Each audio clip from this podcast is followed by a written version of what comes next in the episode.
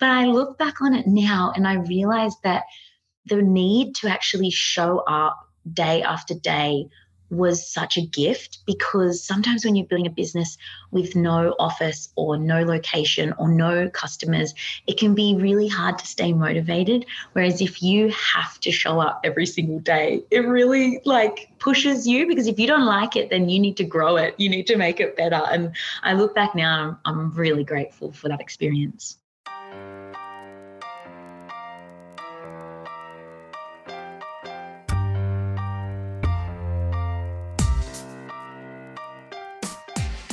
Do you love your business? You should, right? Well, sometimes we just don't. It's my hope that this, the My Daily Business Coach podcast, helps you regain a little of that lost love by providing tips and tactics, tools, insights, inspiration, all the good stuff to help you actually enjoy running your business. In addition to actionable tips and tactics that you'll be able to execute immediately, you'll also hear from creative small business owners around the world who've been able to sidestep the hustle and build a business that merges their passion with their purpose and provides a profit. I'm your host, Fiona Kalaki, founder of My Daily Business Coach. Let's get going. Hello and welcome to episode two hundred seventy-four of the My Daily Business Coach podcast. My name is Fiona Kalaki, and today you are listening to an interview with an incredible small business owner that I was lucky enough to connect with and chat to late twenty twenty-three. Two. What year are we in again? And so now we are into twenty twenty-three, and I'm really excited to bring you this interview. If you have started the new year with a want to really help other people through your business and really connect with your audience and do so in a just a genuine, down-to-earth, wonderful way, then today's interview is definitely for you. Before we get stuck into that, I want to acknowledge the traditional owners and custodians on the beautiful lands on which I get to meet all of these people, and that is the Woburrung and Wurundjeri people of the Kulin Nation, and I pay my respects to their elders past, present and emerging, and acknowledge that sovereignty has never been ceded. All right, let's get into today's interview episode.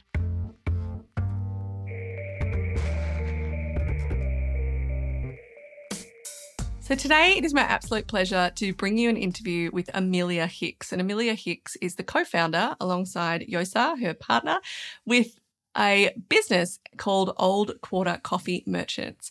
And Amelia contacted us in, oh gosh, I'm not sure, maybe midway through twenty twenty-two, and said, you know what, I really need to put myself out there, and it is one of my goals to get on a podcast, and three podcasts are in mind and you are one of them. And just a really lovely, down-to-earth, real email. We get a lot of pitches. I feel like I say that a lot. I'm not trying to boast, but I think there are just a lot of kind of agencies out there now that just pump out requests to podcast, about a hundred a day. And you can tell that literally they found us on ranking and they have never listened to the podcast at all. And so it's just refreshing to see an email from somebody real who listens and has listened for a while and who is really, you know, taking on board some of the things we're saying, like putting yourself out there and getting onto podcasts. So I loved reading her email and, yeah, absolutely loved chatting to Amelia today.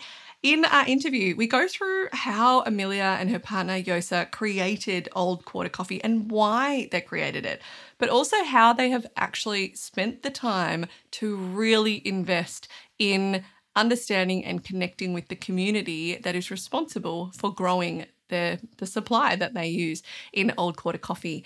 And Amelia comes from a background in social enterprise and non-for-profits, and so wanted to do something with that. And it's just a beautiful story. I'll let her tell you of how it all eventuated. But I think it is a huge undertaking for anyone in Australia, really anywhere. But Australia is known for its coffee, and particularly people can get very obsessed with which brand they have, where those beans are from in the world, how they are roasted, how their coffee is filtered or brewed, or I don't know all of the terms. And so for any newcomer to come into that business is, or that industry, is very competitive. But to do so, getting your beans from a place in the world that is not necessarily well known at the moment yet, here in Australia for coffee, is another thing, as well as trying to then create that whole business to be as sustainable and ethical as possible. So If you're really hoping that twenty twenty-three is going to be a year where you do create a bit more sustainability in your business, or you look for different suppliers or manufacturers, or maybe you have great manufacturers and suppliers, but the connection that you have with them could be stronger, you are going to absolutely love this chat. I think everyone is going to love this chat just because Amelia is very positive and upbeat and just engaging and so passionate about what they are doing at Old Quarter Coffee Merchants. So it was my absolute pleasure to chat to Amelia. I won't ramble on any further. Here it is, my interview with the lovely Amelia Hicks, C E O and founder of Old Quarter Coffee Merchants.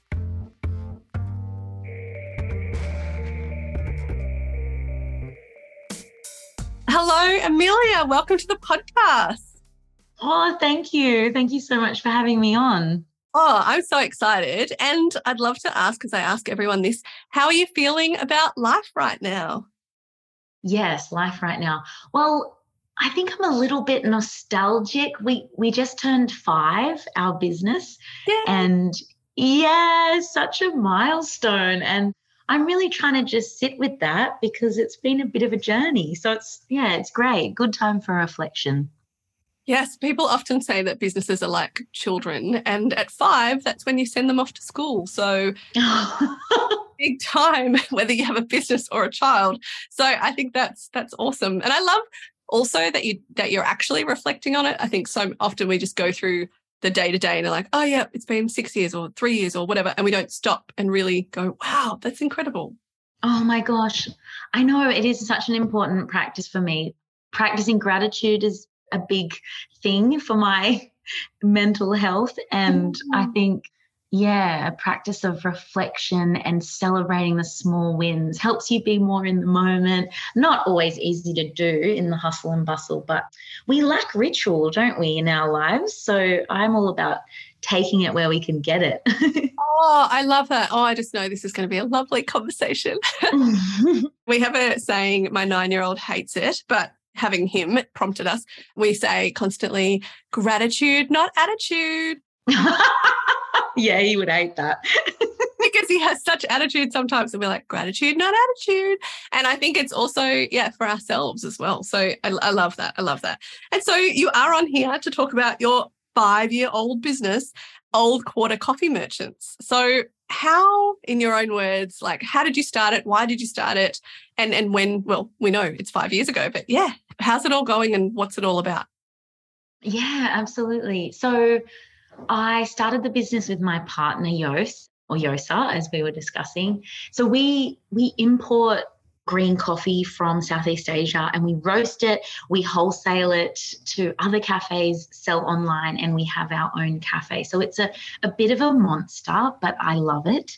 We both were at a stage in our lives where we really wanted to start our own business, and I had been working in a startup in a social enterprise.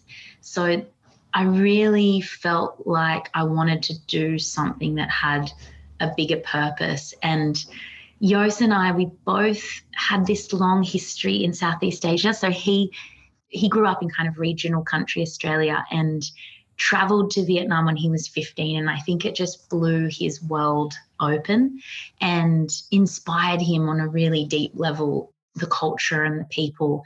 And then I had a sort of similar trajectory. Like I come from a, you know, like a very humble background, and I travelled overseas for the first time when I was nineteen. I also went to Vietnam. And then when we fell in love, we also went there as the very first trip. And yeah, yeah, ten years ago now. And so all of And Yos, my partner, he was also falling in love with coffee and learning how to roast. And we just combined this kind of real need to, I guess, be doing something in the world that was bigger than ourselves and that would create impact with our love of coffee. And we just wanted to give back to the people and the places that had helped shape who we are. And I think there was a sense of like, gosh, we have so much privilege, you know, to have been able to travel and to have been able to learn, and we could do something really cool. So that's sort of the, the genesis, yeah. Wow. And so how did you sit down with your partner and go, this isn't just a hey, let's like bring back some coffee for our friends, or let's kind of roast and make like people's, you know, end of year gifts, but actually let's turn this into a business. Like you said, you've got you you wholesale, you've got the coffee, and then you've got a cafe as well. Those mm. aren't either, any of those three aren't a small thing, let alone all of them together. So did you sit down and kind of go like, yes, we want to do this, but how did you decide this is going to be a business? Oh my gosh, I wish I could go back and say it was all strategic and I planned it out and I did everything the right way. But as with most startups, you usually go where the opportunity is. I definitely often look at other people's businesses, like maybe they sell one product to one type of customer, and I have to say I do envy them on day to day when I'm managing so many different parts of the business, but I really, I wouldn't have it any other way. Yeah, how did we decide to to do a business? I guess I was working in a startup, so I was managing or, or running the Australian branch of a U K-based international development organisation. So I think over that time I'd really developed the confidence that, you know, no matter kind of what came my way, I could figure it out and and solve that problem. And I, my partner is, we have complementary skills, and he was really going to be that person that could drive the product forward, and he's really exceptional at working cross-culturally. So I don't know, I think It's it's hard to nail it, but sometimes you just know that you want to do something big and you want to go all in, and that was that was definitely us. We wanted to have an import business. We wanted to bring green coffee in, but that's such a massive business, and you need an immense amount of money and cash flow to to sort of make it worth it, because you're bringing things in in container loads. And it was it was one of those things. It happened organically, but we always had that mindset of wanting to grow, wanting to reach more people, wanting to have that impact. And so every time there was kind of an opportunity, we just grabbed it and we just figured it out as we went along. So a friend of ours said, look, I know you guys want to start this coffee business. I know you're starting to import beans. I've got this this shed, this warehouse, and you could take the lease. It would be perfect. So yeah, shout out to Matt. So we grabbed it, and that was, again, everything's such a calculated risk. It seems funny now that a few hundred dollars on a lease was was scary, but at that time we you know we jumped into that. And then we looked around. Our business is based in an industrial estate, and we could really see that there was much good coffee, so it was like quite a good opportunity. And we thought, well, why don't we, you know, then then the roasting side of things, it was always a part of it, but then of course but then why don't we actually start selling cups of coffee, because there's a niche. So then then we did that. Honestly, it's just been like that. We we started to get such good feedback on the product, and ultimately we ended up running a cafe for a couple of years, which was so far from our original plan and probably not exactly where we wanted to be, but I wouldn't change it for the world, because it gave us many things. It was such a great learning opportunity. I could talk about that all day, actually. Yeah, I can imagine that, you know, and, and lots of people say that, like at the coal face, you know, like you're actually talking to people while they're having a coffee if you run a cafe. I mean, it's like a focus group on a massive scale.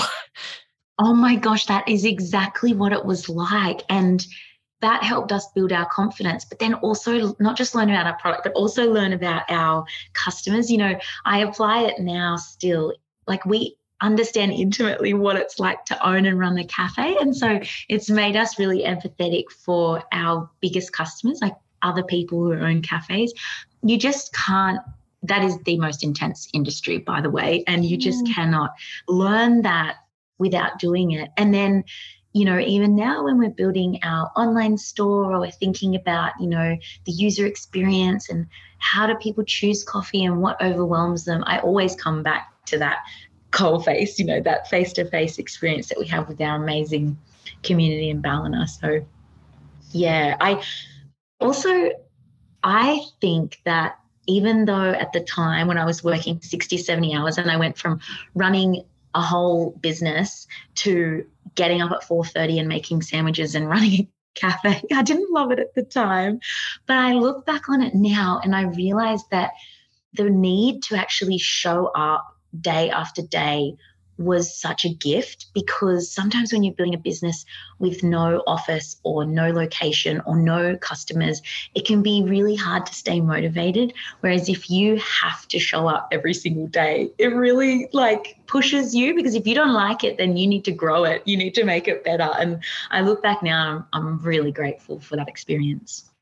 Oh, I love that. Thank you so much for sharing that story. And I, it reminded me when you said, you know, getting up at four thirty. I used to work in cafes. That's where I first started when I was at uni. I worked in cafes and I used to live a long way from the cafe. So even when I was in year twelve, I think I worked at this cafe. And so I'd, I'd get up, yeah, at like quarter to five, drive all the way into city, get all the coffee. You know, it was like get everything ready, get everything, you know, get the, get mm-hmm. just, yeah, so much stuff. And it's, I think that's been a big part of just my work ethic as well. It's like if you if you start in that space, you're like, you have to get up early, you have to show up, people are expecting you. Yeah, I think it's it's really holds you in a good grounds for the rest of your life, really. Oh my gosh, I couldn't agree more. It's, it really gives you, like, you have to provide service, you need to multitask, you need to problem solve. You, yeah, you develop a lot of skills. The humble, the humble hospitality jobs, they can be very important, definitely. Incredible. It's like customer service, thinking on your feet, problem solving. Like you say, there's no time. You're just like, you're in it. It's so, yeah, it's so fun. Coffee. Coffee is a huge thing in Australia. And I actually started working in cafes in probably nineteen ninety-six. So a long time ago. Yeah, I was at high school still. So I've seen the coffee. It used to be that a cappuccino was like fancy. And now you have the other things. And so you have, you know, what kind of coffee do you drink and what type of bean is it and how much milk? Do you have milk? Do you not have milk? Is it cold, cold drip? I don't even know the terms anymore. And so it's a huge part of our culture in Australia, and you've really invested in bringing Southeast Asian coffee to the forefront, and you talk about this a lot in your marketing, how coffee from that part of the world has been underrepresented here in Australia and maybe other parts of the West in like the local coffee scene. Why do you think that it's been underrepresented? And also, like, is it just that you, not just, but is it that Vietnam holds such a special place for you that you were so passionate about getting coffee from that part of the world and bringing it here? It's such a good question. And yes, we are so lucky to have such a thriving specialty coffee scene and such a big base of people that value it on that whole nother level. So yeah, very, feel very grateful to be a part of this, this industry, and very inspired by the people who work in it. We really are like following in the footsteps of people who've paved the way for specialty coffee in Australia. So I I also like do a little tip of the cap to those guys. But I think, you know, I often say with our business, you know, you're always trying to identify what makes your business unique. And apart from what we do, it's really about, first, I mean, it is about really what, what do we believe and why do we do what we do? But for us, you know, coffee has become... Coffee has just become the conduit for the way that we create impact. And it's one hundred percent what you said, that we were connected to the people and the places and the culture. And I wouldn't say coffee comes second, it's it's it's equal to, but it's very different to other people's coffee roasting or importing businesses, because it's not always about the people. It's not about the places, it's very much about just the quality and the variety. So we sort of do take it that one step further. And yeah, Southeast Asia is just so close to our hearts. But I think as well, the reason why it hasn't been, I guess, showcased as much in the Australian market is, is mostly just to do with access. There is no reason why Southeast Asian coffees can't be as high quality as the ones that you get from, you know, Africa and South America, Central America. It's just that they're at the beginning of their journey. And I've no doubt that in, you know, ten years or twenty years, that the quality of the coffee coming out of Southeast Asia will be just as good, because, you know, oh, got such empathy for the life of a farmer. And I think so many of us, we know it, but we don't think about it. And it's it's so nice to actually take a moment to give gratitude to these guys, because often they'll want to improve the quality. So that, uh, say a farmer will look to plant a new variety. Sometimes it won't produce fruit for like the cherries for five years, you know? So it's like very long-term investments, and we just feel so privileged, like so excited to be like custodians, I guess, of people's idea about Southeast Asian coffee. And it's it's something that it really drives Yosa, all of our team, but, you know, he's really the head head roaster and head of production and sourcing. You know, he, apart from his wonderful analytical personality and just drive to make things better, it's that idea that he might provide the very first taste of a Southeast Asian coffee, you know, a coffee from Laos, coffee from Vietnam, to somebody. And that's kind of quite a big responsibility and something that's really motivates us to do the very best job that we can.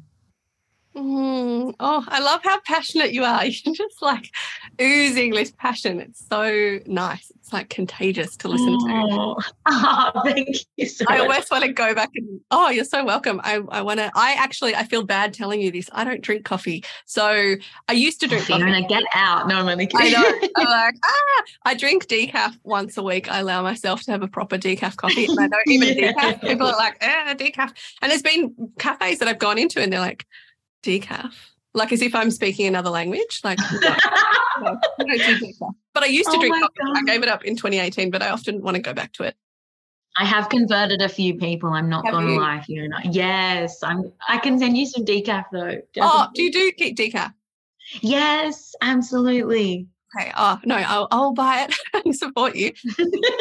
Speaking of, like, you know, everything that you were just saying about, you know, working so closely with the farmers and, and supporting them and and and this big onus and responsibility on you to like bring their amazing stuff over to this country and and how much responsibility is on there. Because you've talked about like starting the business and wanting to create this ethical supply chain, and even your background previously working with a social enterprise. And you did that in twenty seventeen, or you guys started in twenty seventeen, if I'm correct. Is it twenty seventeen when you started? Yeah, yeah. And so not everyone was doing that. I mean, people aren't doing it now, but there's a lot more, there's a lot more pressure on people to do it now. And so what did it mean in terms of time and resource? Because I think I'd love to hear a bit about the practical parts of this, because I think a lot of people want to do this. They want to have an ethical supply chain. I work with a great woman called Belinda Humphrey, if anyone's interested in like the fashion ethical supply chain. She helps people find, you know, great fashion ethical suppliers and manufacturers. But I don't know if there are people that can help you do that in, in the food part. Because both a practical, the practical side of it, did you work with an agent or a specialist to help you find these farms that were, you know, treating their workers well and paying properly and all of that stuff? And then also, I know this is a really long question, how...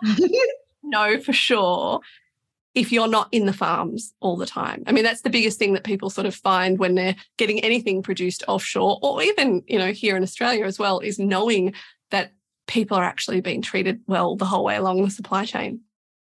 Oh my God, I know. It is, it it seems like just a monster task, doesn't it? I think, you know, our approach is just, we just did it one step at a time. But again, like our story is really different to other roasters. So traditionally what a coffee roaster would do is they would say, excellent, I'm going to roast coffee.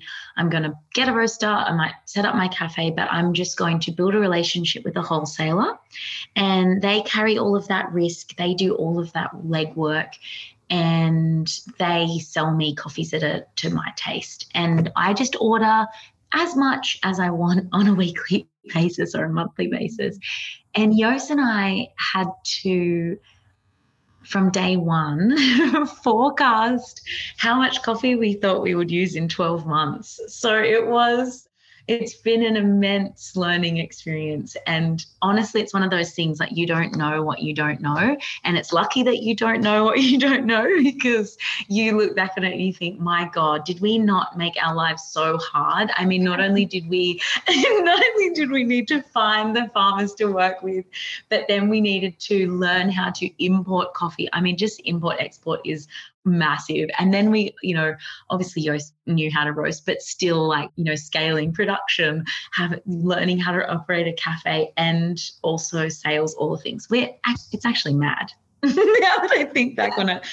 But as is what we chose to do was we sourced seven hundred kilos of coffee from one family in Vietnam that we still work with today. I get goosebumps when I think about it, because our business is built on a product that they produce. Can you even imagine? And oh, I could talk about that relationship all day long. But, you know, we just said we can only do what we can do. And through that, we sold that one product. Most people have five different coffees on offer and a blend. We sold one coffee for a year. And the next year we said, okay, what's the next relationship that we can build? And we did it like that. We never got advice, although I highly recommend leveraging other people's experience. It was just something that we we didn't do because I think it was just really, really close to our hearts and something that the personal relationship was everything. But, yeah, if anybody is thinking of setting up an ethical product or a social enterprise, it's not rocket science. You know, just figure out the impact you want to have, figure out your purpose, build a business plan and set your parameters early. I think that's, you know, every person's social enterprise is going to have a different model. And in many ways, that's the beauty of it, because you don't have to do it all and you don't have to give away all of your profits and you don't have to change the world like yesterday. You just need to decide what's the little impact that you're going to make with your life or your business and then build a plan around it. You got this, guys. It's if I can bloody do it, you can one hundred percent do it. Oh, I love that.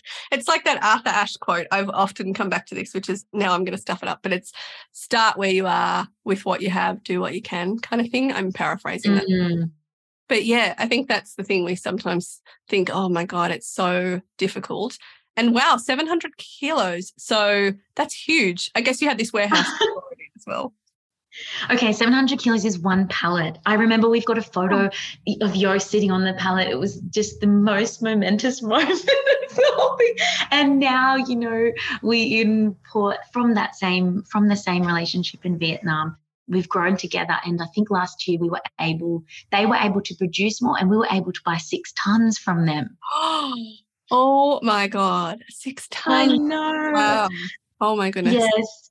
I've got goosebumps all over because that's what it's all about. It's all about the long-term relationships, you know. And I, I don't know if I'm rambling now, but when it comes to the social enterprise part of things and the, the structure and the way that you do business, like, you know, some people go for certifications, and I just think that that is such a good model for certain types of businesses. The difference with us was that we sort of wanted to go beyond the certifications that existed, and because we're a relatively small business in the scheme of things, and we are able and really pride ourselves on working with small scale farms and kind of growing with them, certification is pretty well unattainable for them on a financial level. And so, you know, we created eight kind of principles of, of how we do business, and the personal relationships and the long-term nature of them. I think that's where you can have, that's where we can have such amazing impact. You know, year on year, people's needs change, and our model is designed to be very flexible, and our support's designed to be really targeted. And that'll be different. Other people's businesses, again, they're so easy. They can probably just say, oh, we do this and then we plant a tree, or you buy a pair of shoes and we give a pair of shoes. So in some ways I'd like to go back to the start. But the thing that makes us a little bit more complex is what I believe the thing that makes the, the impact a lot more targeted and greater. Mm, I love that you talked about those eight principles. It's almost like a checklist for working with a supplier or starting a relationship. Exactly, exactly. And I just use it as an example because, you know, you need to come back to those values or those principles to help you make decisions. And, you know, they'll evolve as you learn more. But I think it's straightforward. You know, anyone can can set out how they want to create impact in the world so that ultimately, so that it inspires the business owner and the team on a daily basis, you know, because we get the benefit. Like, I'm so passionate about the concept that when you give, you receive. It's that same thing. It's like, yeah. Oh, no, I love it. And so can I ask, what is your usual or ultimate coffee? Like, what do you drink most mornings? Oh my God. You know, you should never ask a coffee coffee person this, because you'll be shocked. Okay, so I have I have had periods of time where I do drink uh, less coffee. At the moment, that's not the case, and I am loving it, and I don't want to stop. So I start the day with an espresso, just a single espresso, and then I'll usually have a filter coffee, so either a V sixty kind of pour over or maybe a batch brew if it's at the cafe. So that's just a coffee that's made with equipment. And then I will probably have a milk coffee. And, you know, if I feel like, I might have a cold brew or something. Yeah, four coffees in a day. It's just like, it's just an occupational hazard. Yes, yes. Oh, my goodness. I love that. And I love that you've got such variety in there. You're not like, this is exactly what I have and that's all. But I guess that's part of your business mm. model as well, is trying new things and getting other people to try different types of coffee. Oh my gosh. Yeah, it is. It's very, it's very exciting, and it changes. And yeah, you might've seen at cafes, they have like barista's breakfast. It's usually a single espresso, a flat white and a filter coffee. And oh. we're known for our intake. That's for sure. Oh my goodness. And so you've talked about your partner, Yosa, quite a bit, and working with him, and that's your life partner and your business partner. And I think it's really interesting because a lot of people would like to have that with their significant other. They'd like to be in business. And so I always like to ask what it's been like for you two as a couple, but also as, you know, business partnerships. Like, what are the pros and cons of working with a partner? Mm. I honestly think that potentially not every couple is, is meant to work together, but for us, it's been the biggest gift of our lives. Honestly, I just, I remember when, it's interesting that you say a lot of people would want that. I, I love that that's the attitude, because I think when we started to tell people that we were going to go into business together, I'm sure it's usually well-meaning people, but there was so much negativity and fear about, oh God, you know, you'll you'll you'll never, you know, you get sick of each other, and you know, you'll just become a business relationship. But Yos is such a brilliant human being, and he he said it'll be what we make it.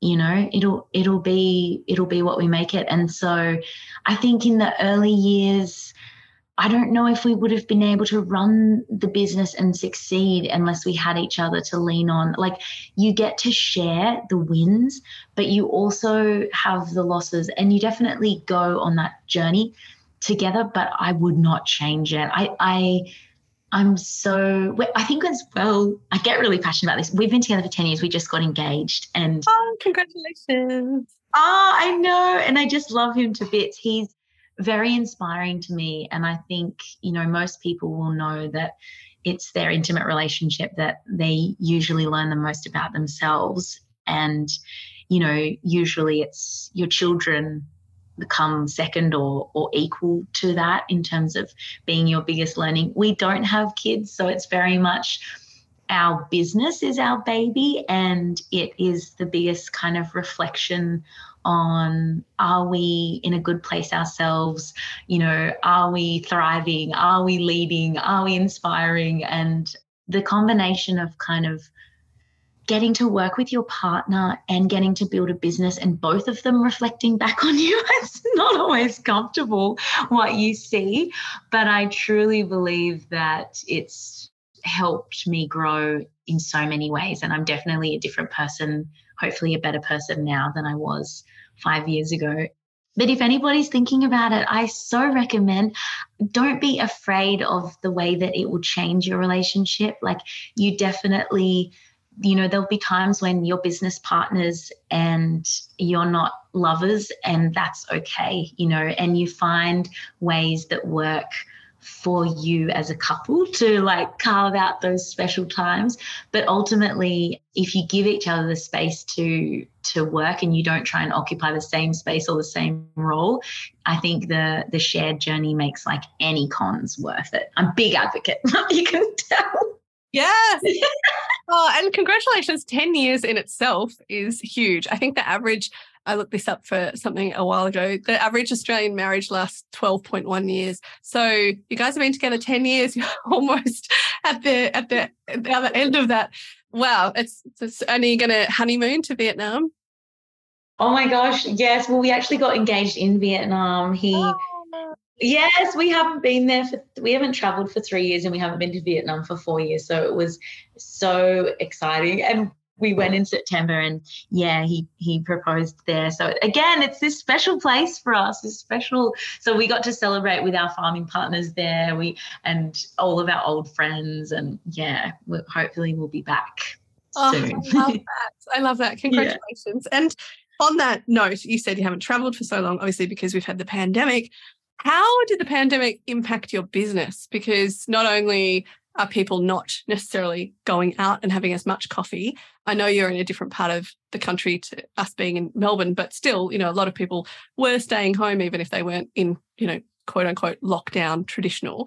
How did it impact? You've got that, and then you've also got, you know, people from overseas and, and you're importing things, and there's a whole lot of like freight issues and customs issues. And yeah, how did the pandemic impact the business? Oh my goodness. What a whirlwind, hey? What a whirlwind we've all been oh, through. I know. And we're still going through. I feel like it's just the twenties are going to be whew, up and down, up and down, up and down. It goes in cycles, doesn't it? Absolutely. Mm. I think on a practical level, there were an immense amount of impacts. But for me, the biggest thing was about the psychology. And again, you know, this is the beauty of working with Yosa and and having the being able to kind of lean on each other. I remember when we got the news, and it was just everybody remembers, just so terrifying. You really didn't know what was coming, and I I remember just it took me a little while. I wish I could say that I was one of those people that just made decisions in a day and just absolutely nailed it. it. That wasn't me. I was, it took me a week or two of feeling really vulnerable. M- my partner's great in a crisis. So he just, he just grabbed it and ran with it and helped to coach me through it. But I remember this sort of moment where I think it all sank in, and we both realized that there were people relying on us, you know, that our farming partners at that stage, and particularly in Vietnam, you know, we were their biggest customer, and they, you know, the difference between us buying the coffee and not was not about, you know, would I have less money in the bank, but much more critical for their families. And we really tapped into our purpose and our reason for being, because there was this real sense of determination, and every entrepreneur, every business owner needs that ability to tap into certainty. And that's what we did. We said, no, nah, no way. We're going to make this work. And we, we did. We never closed. I think we closed for one day. And of course, we didn't have the restrictions on our business, so we were able to operate. Still, a lot of businesses in our industry chose to close. And that's something that I feel really proud of. It's not that anyone else's choices were not the right ones, but we pushed through and we dug deep, and our staff at the time were phenomenal. I'm forever grateful for them showing up every day. But what happened from that, and I know there's so many wonderful Black innovative stories that came out of this, but there was growth in our business, because I think we just showed up for our community when they needed us, and we had this really amazing flow-on effect. We were only two or three years in when that happened, and so still fairly young, and we actually experienced a huge amount of growth in our cafe from that. Other parts of the business were pretty dramatically impacted, and we needed to, oh gosh, beg, borrow and steal to get through. But we did. And it's been, yeah, an amazing journey. I I think, you know, there's a Warren Buffett quote, and he says, you know, what is it? Oh, now I'm going to paraphrase it for you. But it's like, you know, when everyone's fearful, be greedy kind of thing. And it's all about like when everybody's afraid, you be brave and you take risks and you you build your business. And then when times are greener, you are in the, you know, it's a lot easier, and you can be, you can, you sort of, that resilience sort of, yeah, sets you up. So that's what we did. Oh my gosh. And you're just, you're very upbeat. And, and is that the coffee, or is that just, do you think that's your temperament? Like you're, you're like, cause I feel like you've got a very can-do attitude, and it sounds like your partner is also very good into problem solvings and solutions and finding the best. Like, are you both, do you feel like you've both just got that temperament of like positivity? Oh, ow, yes, one hundred percent. I mean, I don't, I want to just level with people that, of course, not always. And I am the empathetic sort of emotional type, and my partner is the logical type. And I think with those powers combined, we manage, like when I'm down and I can't see the way and I don't know how to lead, he's there for me, and vice versa. So yeah, definitely very grateful to have like a co-founder and and partner. But one of our, it's just interesting that you asked that, because yeah, one of our values um, is around optimism. Mm. And we really, yeah, we really ummed and ahed whether that was the right thing to do, because I didn't want, I really didn't want anyone to misunderstand that value as like a fake happiness or always feeling great or a, like toxic positivity kind of. Yeah, exactly, exactly. And I mean, there's a lot of research about that in our today's society. But what I have realized over time is that not everybody does believe that we can have an impact, and not everybody does believe that the world can be a better place. You know, it's sort of this, if you have that internal hope, or you cultivate it through your practices like gratitude and all those kinds of things, then, you know, that is a kind of a motivator. So yeah, I think, I think that is a, a big part of, of us as business owners and of Old Quarter in general. And the cool thing is, is that we find people like that.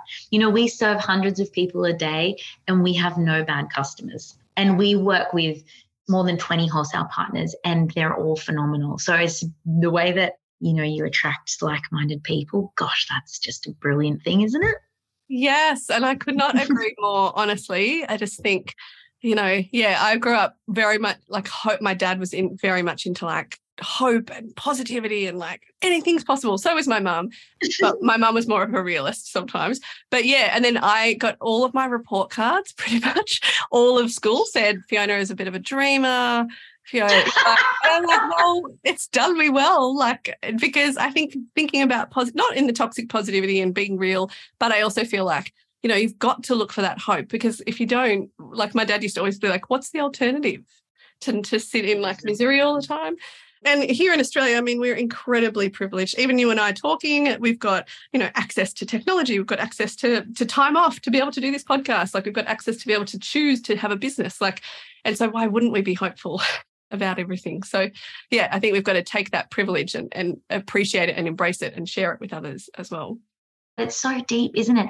I was having this conversation with, with someone the other day, and it's like, if all our basic needs are met, the really the biggest single determining factor to our happiness is a sense of purpose and a sense of progress. Mm. And that's why I'm, apart from the impact that we can have in the world through business, it's just very exciting to me that, you know, the private sector controls most of the world's money, and us as small business people, like we can just tap into that, make a social purpose in our business and create real impact. But it it gives us a reason for being, and it ultimately, I believe, of course I'm going to say this, but I'm very passionate about the fact that it will lead to more success. It will get you more customers. Like knowing your why, knowing your purpose, and having fulfillment, it is, it's part of privilege, but, you know, not everybody remembers that, and and when we can implement it into our lives and our business, and you won't look back, people. Do it. Yes. And on that note, can you tell us about Optimism Exchange? Because when I was looking on your website to have a look at, you know, researching before this interview, I just think this is so incredible. But I'm wondering again, how do you set this up? Like, what sort of systems and processes do you have to have in place? Or is it easy? Like you've said before, you know, get on it.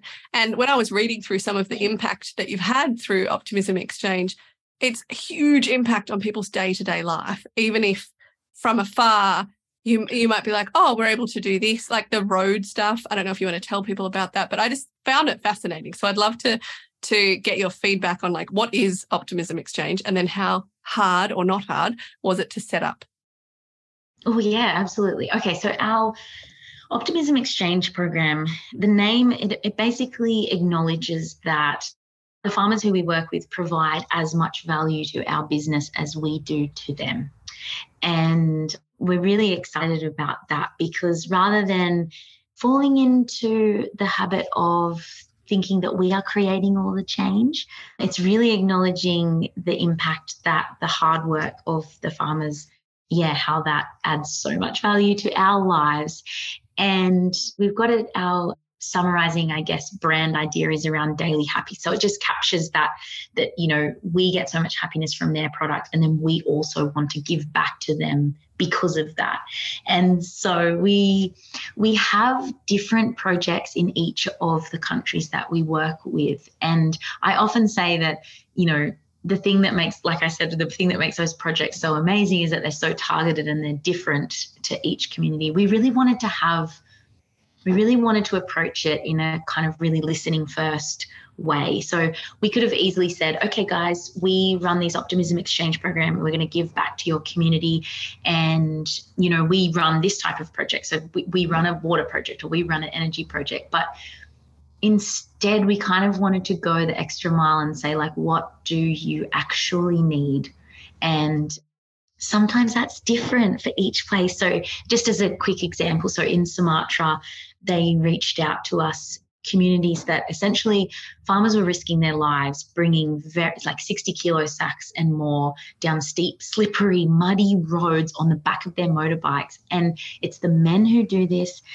And if men hurt themselves, the livelihoods of the family is is ruined. Like, and we were able to fundraise and donate to that project just to pave a road, but thousands of people were impacted for the better. You know, a whole village gets access to market and to school and to all these kinds of things. So it's like very targeted for that specific community. And then most recently in Laos, you know, we realized that this community who was producing this dry natural processed coffee was because they actually had no access to clean water. And so we're raising money to build a, a water well for that community. It would be a lot easier, and it's definitely not a bad thing, to find someone who does that work so you can outsource it.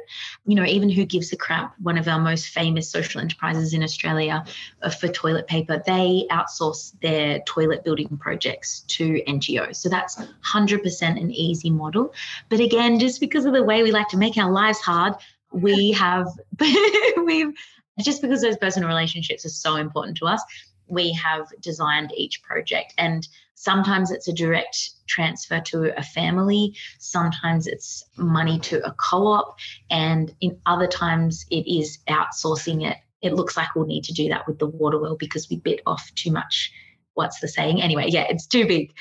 But yeah, systems and processes, again, step by step, but always coming back to the values in order to make those decisions. Oh, amazing. And I, I love that idea of like when I read it and it's like a road, you know, it's just, it seems so simple, but it's like by just paving that, the amount of change that that happens for that community. And oh, it's just awesome. And so I always like to ask kind of people, what has been the biggest thing that you're proud of from your journey in business so far? Oh my gosh, I know that's such a hard question, isn't it? I am most proud of the impact we've been able to have in the lives of the farmers we work with, but equally I am very proud of the culture that we've been able to build. We fell off the wagon a little bit when we did not have the culture that we wanted to have, and we've really built that back up. And so you know, it's just that thing, isn't it? You can't do what you need to do in the world without a solid team. So being able to focus on our team and provide opportunities in the way that we're able to, that's something I'm very inspired to do, particularly because I came from a background with limited opportunities. And, yeah, I'm looking forward to seeing how we can improve both of those things. I really hope that someone listens to this in a few years and they can see how much more impact we've been able to have. Mm. Oh, I love that. And also, you know, you guys are helping so many people, and, and whether that's through, you know, just having a nice coffee that they can have, or through, you know, overseas, or through your team and, and other such things. Has anyone helped you both with your business, or have you just sort of sparred off each other? Is there been any books or documentaries or a business coach or any or mantra that you two live by that has helped you build this business? Oh my gosh, never-ending learning, absorb all of the content. Yes, so many people have helped me. I'm a big believer in leveraging other people's experience, and you don't need to make the same mistakes twice. Like, I don't always get it wrong because I'm sure my ego gets in the way and I want to figure it out myself. But I am obviously, Fiona, obsessed with your podcast, so many podcasts. How lucky are we that we live in an age where anything we pretty much want to learn, we can.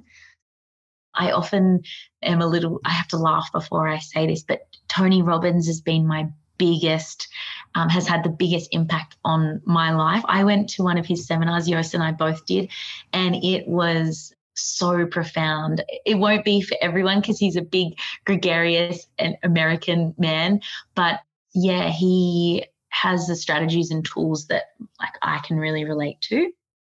And then I think in terms of just the mantra, I I wish I had some really cool quote to list right now, but I think that the thing for us is that, you know, people talk about the reasons why business fail, or the reason why they maybe don't fail but don't succeed to the level that people want. And our biggest realization or biggest learning has been that it's the mindset. You know, you can blame it on cash flow, you can blame it on anything, but ultimately it's our mindset. It's what we are thinking, focusing on. And, you know, Yosa and I have to check ourselves sometimes when, well, when your relationship isn't the way you want it or your business isn't the way you want it, it's usually to do with what's happening up top, you know. So we focus on always trying to improve. And I guess for me, I always ask myself, am I the best person to be running this business? And if the answer is no, then I need to go and get the skills and the personal development to make sure that I am the right person. I'm the best person mm. to be running this business. Yeah. Oh, I love that. It's been such a pleasure chatting to you today. And so if somebody is listening to this and they maybe have a business idea and they're like, oh my God, I'd love to chat to them about this, or they want to buy some coffee, or they want to stock your coffee, how do they get in touch, and kind of what's next for you and Old Quarter Coffee Merchants? Oh, amazing. Okay, you can find us online at old quarter coffee dot com dot a u and grab coffee there. What's next? We we want to grow. We want to grow massively this year, and we want to have more impact. So stay tuned for more Optimism Exchange programs that will be released. And if you want to get in touch, you can email us or jump on the website, but it's hello at old quarter coffee dot com dot a u. Oh, amazing. Thank you so, so much for your time and for your passion. And yeah, I'm I'm thrilled that you've come on. And and also thank you for, you know, sending an email, because I was saying to you before we hit press play that a lot of people pitch us, and I felt like yours was just so genuine and heartfelt. And I think that's also a lesson for anyone listening, you know, not necessarily to my podcast, I mean, unless you want to, but just putting yourself out there. It's it's nerve-wracking, but like it can lead to all sorts of things, and you obviously very good at doing it. Oh, I love that. Thank you so much for having me on, Fiona. And thanks for, yeah, I'm glad that my email cut through. This has been such a privilege. So thank you. No, thank you so much. Bye. Bye. Oh, how lovely is Amelia? Oh my goodness. Just a lovely story, really. I mean, what a origin story when you think about it from a brand perspective. Just really interesting, really human, lots of points of connection there. So yeah, just such a pleasure to chat to the crew at Old Quarter Coffee Merchants. So I would love to know what you took away most from my chat today and what really stood out for you. As usual, I'm going to highlight two things that really stood out for me with my chat with Amelia Hicks from Old Quarter Coffee Merchants. And the first is really, I loved this kind of, you know, optimism exchange that they have, and the idea that you don't have to always be doing these huge things to be meaningful. She talked about, you know, raising money for the five hundred metres, I think, of road to be, what would you call it, corrected, built properly so that people can safely get to school and to work. And I mean, that in itself is huge, and, and it's not anything small. But sometimes I think when we think about, oh, how can our business have an impact, we think of these huge things like, oh, I want to put through, you know, twelve women through university, or I want to do this, or I want to do that, or I want to build a whole school, or these sorts of things are sometimes so far away and they feel so unattainable, rather than also really working with the community. What do they need? What will actually make a difference for them, you know, in their day-to-day life? So I absolutely love that. Just thinking it doesn't always have to be this massive thing to make a massive difference. You know, small, smaller things, it's not small by any means what they did, but smaller things can make just as big of an impact. So I love that she talked about that. And also that they just do it. Like, you know, that her and her partner and the rest of the people at Old Merchants are really doing things to change the world and to change it with the people that they're working with. It's a huge part of of their company ethos, and it's something that they really live by, and you can tell that through the passion in her voice today. So the second thing that really stood out, kind of goes hand in hand with that, was really, really understanding their brand values and really living up to them. The idea of, you know, daily happy and what can we do, and just being really honest and real about, you know, parts in their business where maybe that wasn't necessarily working so well and what they have done to change that. And I love as well that they they obviously are, you know, she is obviously a very happy, positive kind of person, and that may be part of her, you know, just natural temperament, but that they also look to bring that happiness to their customers, to their team, to the people they work with through their marketing. I mean, even chatting to her on the podcast, I was like smiling because it's just contagious. And I love that it doesn't, it's not in that, you know, toxic positivity, but it's in a, you know, really, we've been given such a gift to be able to have our own businesses. So how can we embrace that along with all of its challenges, but embrace what a gift it's been and bring that happiness to other people that are in our life, communicating with us and connecting with us through our business. So I would love to know what you heard and what really resonated for you from today's podcast episode. You can find us and send me a D M anytime at my daily business coach dot com or hello at my daily business coach dot com. You can find Old Quarter Coffee Merchants at old quarter coffee dot com dot a u, and over on Instagram you can find them at Old Quarter Coffee Merchants, and we'll link to those in the show notes. All of the show notes for today's episode will be able to be found over at mydailybusinesscoach.com forward slash podcast forward slash 274. Thank you so much for listening. I'll see you next time. Bye.